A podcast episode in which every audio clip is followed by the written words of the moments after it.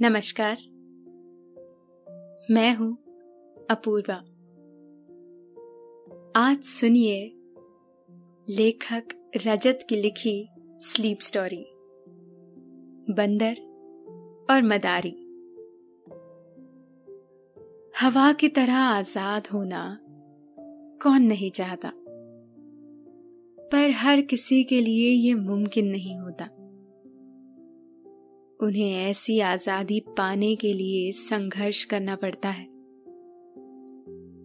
अपने ख्यालों को पानी की तरह निर्मल और निडर बनाना पड़ता है। तभी वो इसी मंजिल को हासिल कर पाते हैं। ये कहानी भी ऐसी ही आज़ादी की एक कहानी है। एक बंदर और उसके दोस्त विकी की कहानी।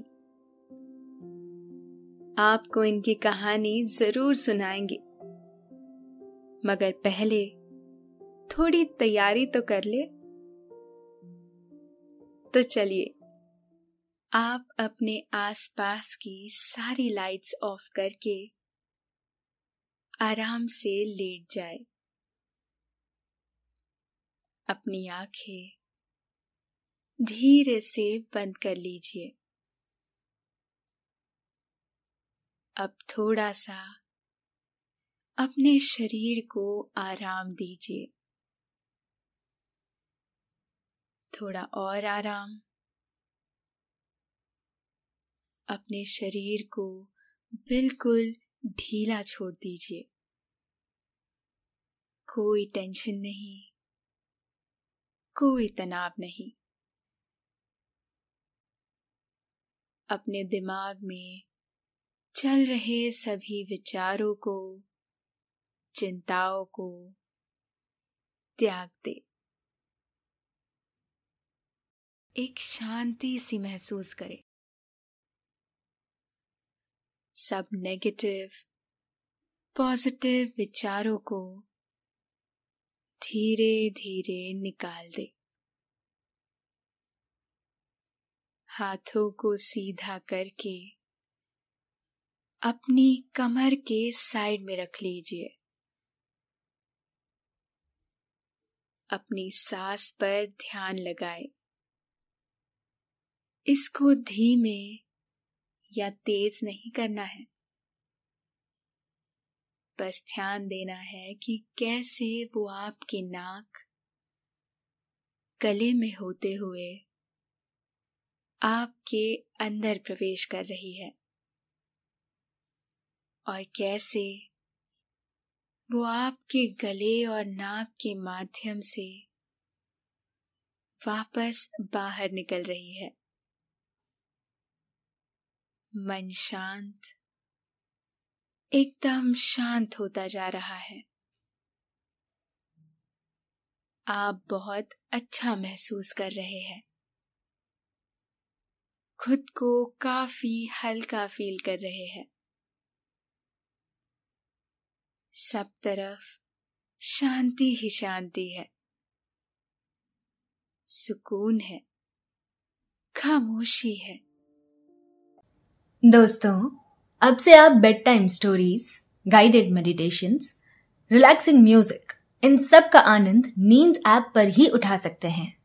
इसके साथ ही नींद ऐप और वेबसाइट पर आप नए स्लीप प्रोडक्ट्स जैसे sleep gummies milk mix sleep tea इन सब की जानकारी पाएँ। इन प्रोडक्ट्स की आपको ना ही कोई आदत लगेगी और ना ही इनसे कोई साइड इफेक्ट्स होंगे, बल्कि ये प्रोडक्ट्स आपको तुरंत अच्छी नींद लाने में मदद करेंगे और आपका स्लीप एक्सपीरियंस बेहतर बनाएँगे। बंदर और मदारी ने अपना खेल दिखाया। मदारी अपनी कमाई गिनने में लग गया। बंदर अपनी मिट्टी की बोतल से पानी पीने लगा। उसकी कमाई में कोई दिलचस्पी नहीं है। उसने मदारी की तरफ़ देखा। उसके चेहरे के हाव भाव बता रहे हैं। रोज की तरह आज भी वो कमाई से खुश नहीं है। बंदर जानता है। ये उसके मदारी का रोज का काम है। चाहे लोग कितने भी खुश हो जाए, वो हमेशा निराश ही रहता है। मदारी ने बंदर के गले में बंधी रस्सी पकड़ी और उसे वहाँ से घर की तरफ़ ले जाने लगा। मदारी का नाम मदन है। और उसने अपनी पूरी ज़िंदगी में इस काम के सिवा कुछ और काम नहीं किया। जब वो छोटा था, उसके काका ये काम किया करते थे। उन्हीं के साथ रहकर उसने ये काम सीखा। काका के बाद वो दूसरे काम की तलाश करता रहा। फिर एक दिन उसे एक बंदर दिखाई दिया और उसने उसके साथ मिलकर ये काम शुरू कर दिया। उस बंदर के बाद उसे ये बंदर दिखा जो मदन को उस वाले बंदर से अच्छा लगा। तो उसने इसे रख लिया और बंदर का नाम उसने झुमरू रखा। झुमरू जब मदन से मिला था, वो बहुत छोटा था। उसे नहीं पता था आगे क्या करना चाहिए। जो मदन ने सिखाया, उसने वो सीख लिया। झुमरू ने काम सीखने में ज़्यादा दिन नहीं लगाए और दोनों काम करने लगे। पर मदन मदारी का व्यवहार झुमरू बंदर के साथ ठीक नहीं रहता। वो उस पर इस तरह से अधिकार जमाता जैसे वो बस उसके काम का एक हिस्सा है। वो झुमरू को बस अपनी कमाई का साधन समझता और जब भी बाहर जाता, उसके गले में रस्सी बाँध कर जाता। उसे कभी अकेला नहीं छोड़ता। खेल दिखाते समय भी वो रस्सी अपनी कमर में बाँध लेता और खेल शुरू करता। झुमरू ने भी कभी भागने की नहीं सोची, क्योंकि उसे पता ही नहीं था। अगर यहाँ से जाऊँगा तो करने के लिए बहुत कुछ है। उसने जब से देखा, समझा, मदन को ही देखा था। जब मदन की अच्छी कमाई होती तो वो झुमरू को अपने साथ अपने घर के अंदर सोने देता और रात में उसकी रस्सी भी खोल देता। पर जब कमाई अच्छी नहीं होती तो झुमरू को घर के बाहर सोना पड़ता और रस्सी घर के बाहर लगे एक थंबे से बंधी जाती। झुमरू को भी अंदर सोना अच्छा लगता था। दोनों घर पहुँचे, पर झुमरू को पता था, उसे घर के बाहर ही सोना है आज, क्योंकि कमाई गिनते हुए मदन के हाव भाव उसने देख लिए थे। मदन ने झुमरू को थंबे से बांधा और घर के अंदर चला गया। झुमरू रात के साय में बैठा। आसमान को देखकर कुछ सोचता रहा। वो क्या सोचता? कई बार उसे भी समझ नहीं आता। मदन, गाँव के बाहर एक छोटी सी झोपड़ी में रहता है। आसपास हरियाली तो है, पर वहाँ घूमने फिरने बंदरों का झुंड कम ही आता। जब वो आते, या तो मदन और झुमरू घर पर नहीं होते, और होते भी तो मदन जल्दी से झुमरू को घर के अंदर ले लेता। वैसे भी, रात में बंदर सफ़र नहीं करते तो झुमरू ने कभी उन्हें ठीक से देखा नहीं। झुमरू आसमान को देखता देखता सो गया। वही गाँव में एक नया बच्चा आया है, अपनी नानी के यहाँ। विक्की को गाँव में चार दिन ही हुए हैं और उसने पूरा गाँव घूम लिया, सबसे मिल लिया, बस मदन और झुमरू से नहीं मिला। उसे पता ही नहीं चला कि इस घर पर कोई रहता भी है, और उसने ये जानने की कोशिश भी नहीं की। रात हुए कुछ ही समय बीता था। विकी अपने नानी के साथ खेत से घर की ओर जा रहा है। रास्ते में गाँव के कोने में मदन और झुमरू का घर भी आता है। वो गाँव के कोने में पहुँचे। विक्की ने अपनी नानी से यहाँ वहाँ की बातें की और तरह तरह के सवाल पूछ रहा था। तभी एक बंदरों का झुंड पेड़ों पर गुत्ते फाकते हुए वहाँ से गुजरने लगा। नानी और विकी ये देखने के लिए रुक गए। वो झुमरू के घर के करीब ही थे। नानी ने आश्चर्य से कहा, कमाल है। ये बंदर रात में कहा जा रहे हैं? बंदरों के शोर से झुमरू की नींद खुल गई। उसने उन सभी को आश्चर्य से देखा। झुमरू भी आवाज़ करने लगा। विक्की ने ये देखा और वो दादी का हाथ छुड़ाकर झुमरू की तरफ़ बढ़ा।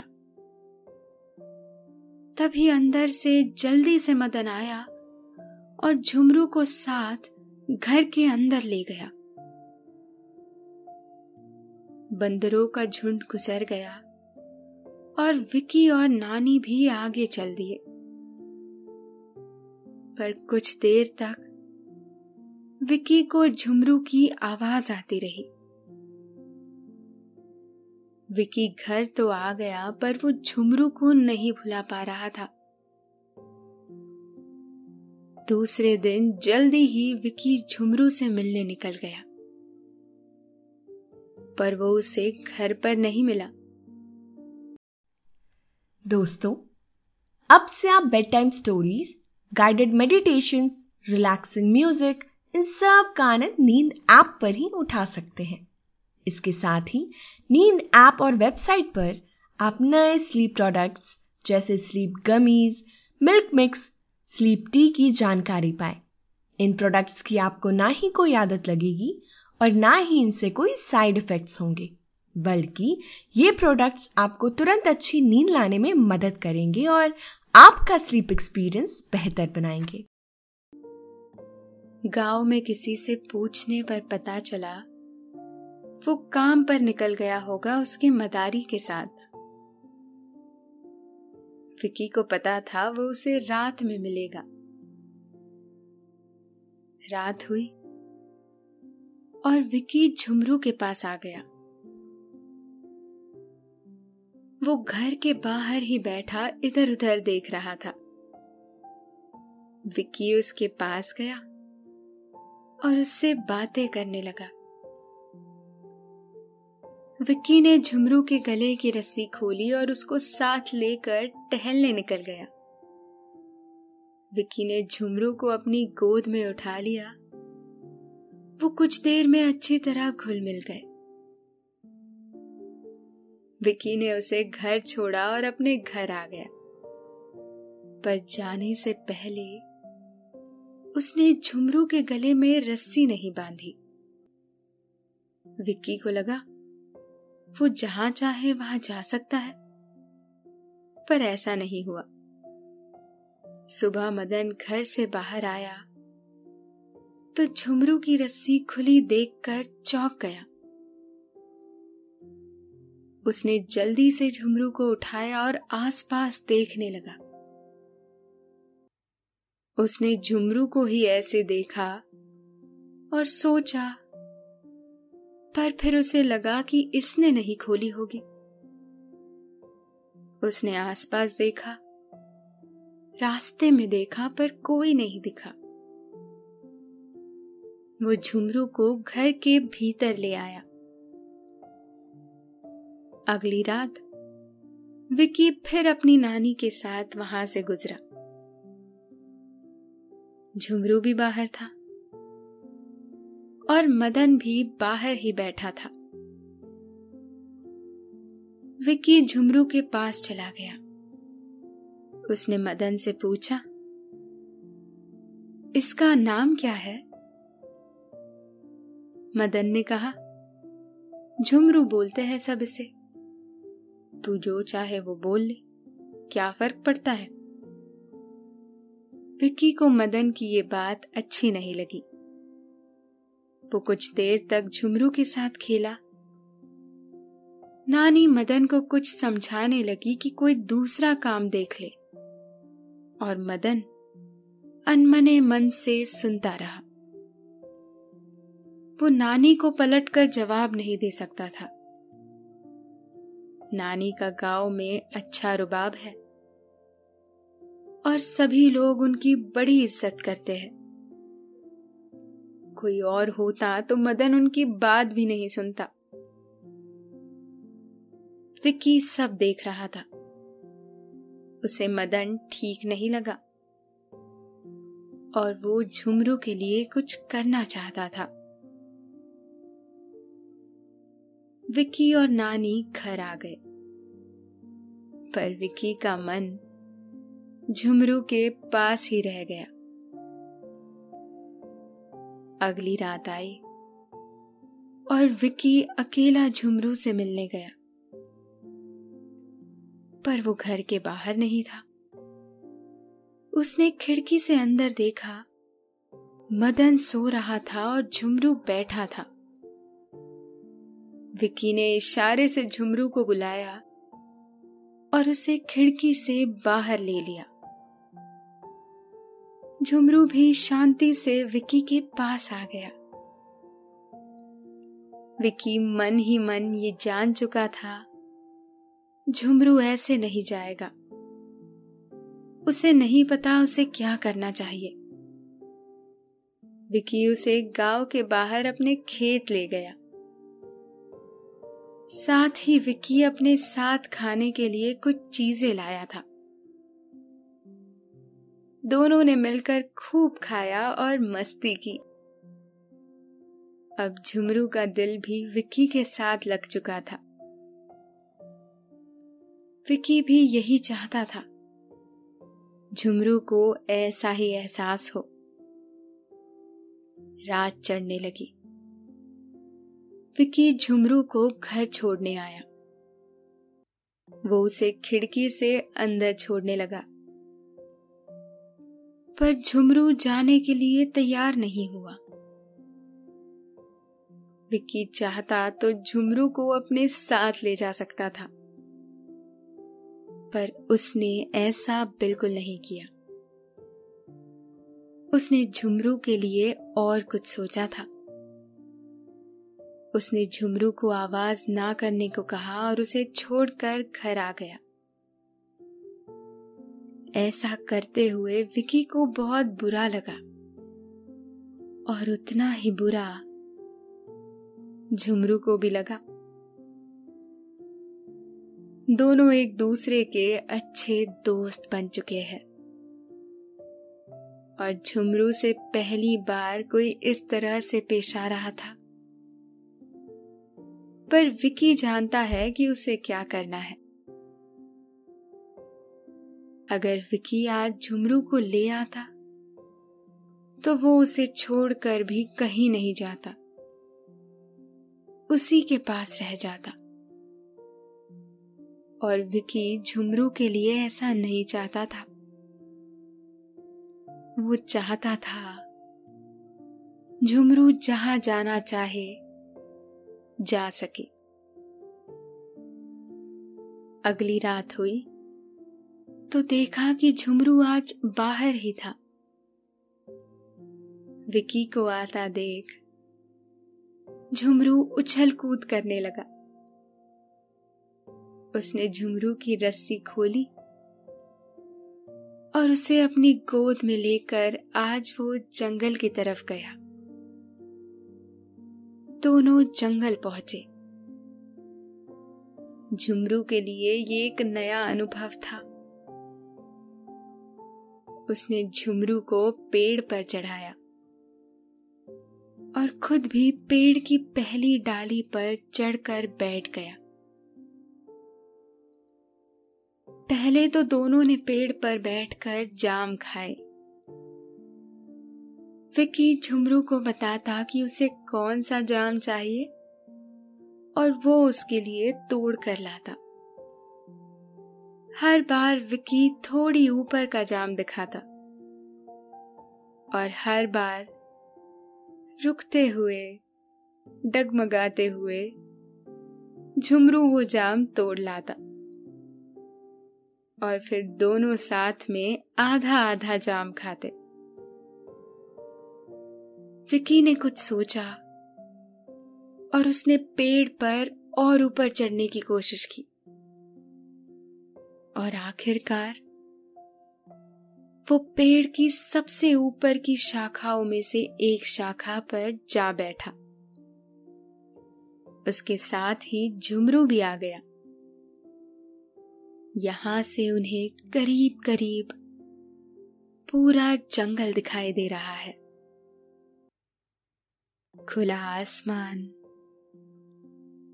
चाँद तारे इतने पास दोनों ने कभी नहीं देखे थे।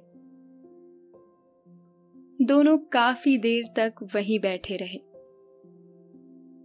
बिना कुछ बोले, बस मुस्कुराकर एक दूसरे को देखते और फिर खुले जहाँ को देखने लग जाते।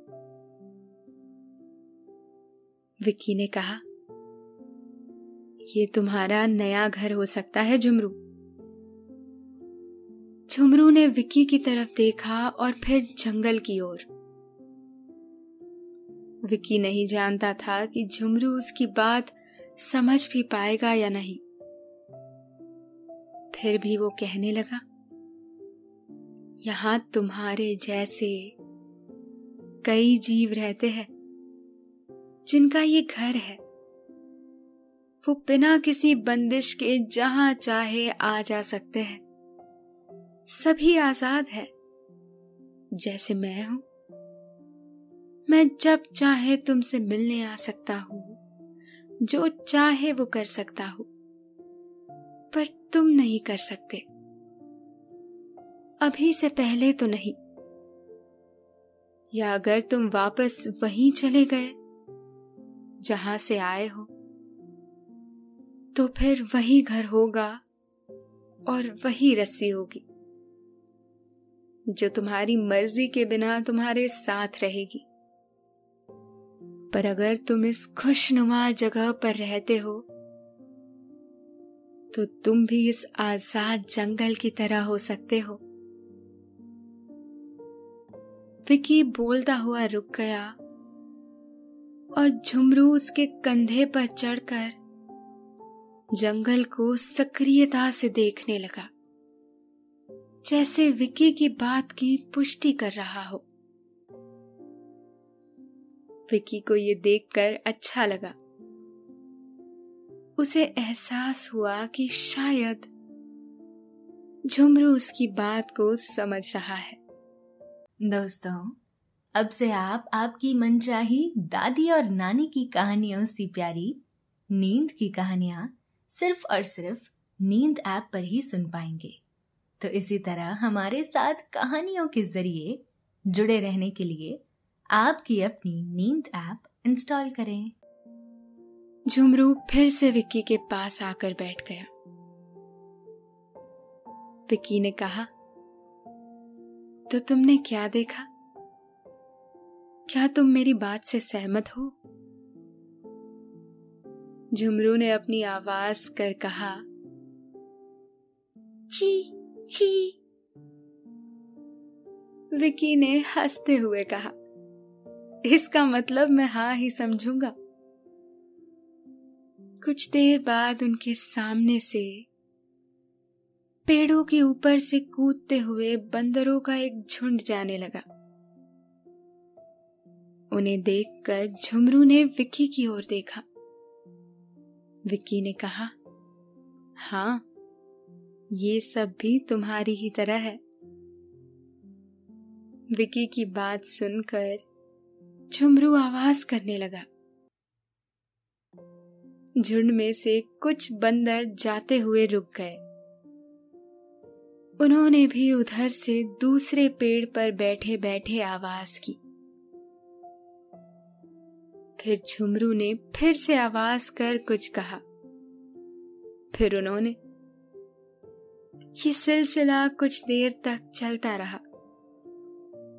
विकी को लगा इन सभी के बीच ज़रूर कोई ज़रूरी बात चल रही है।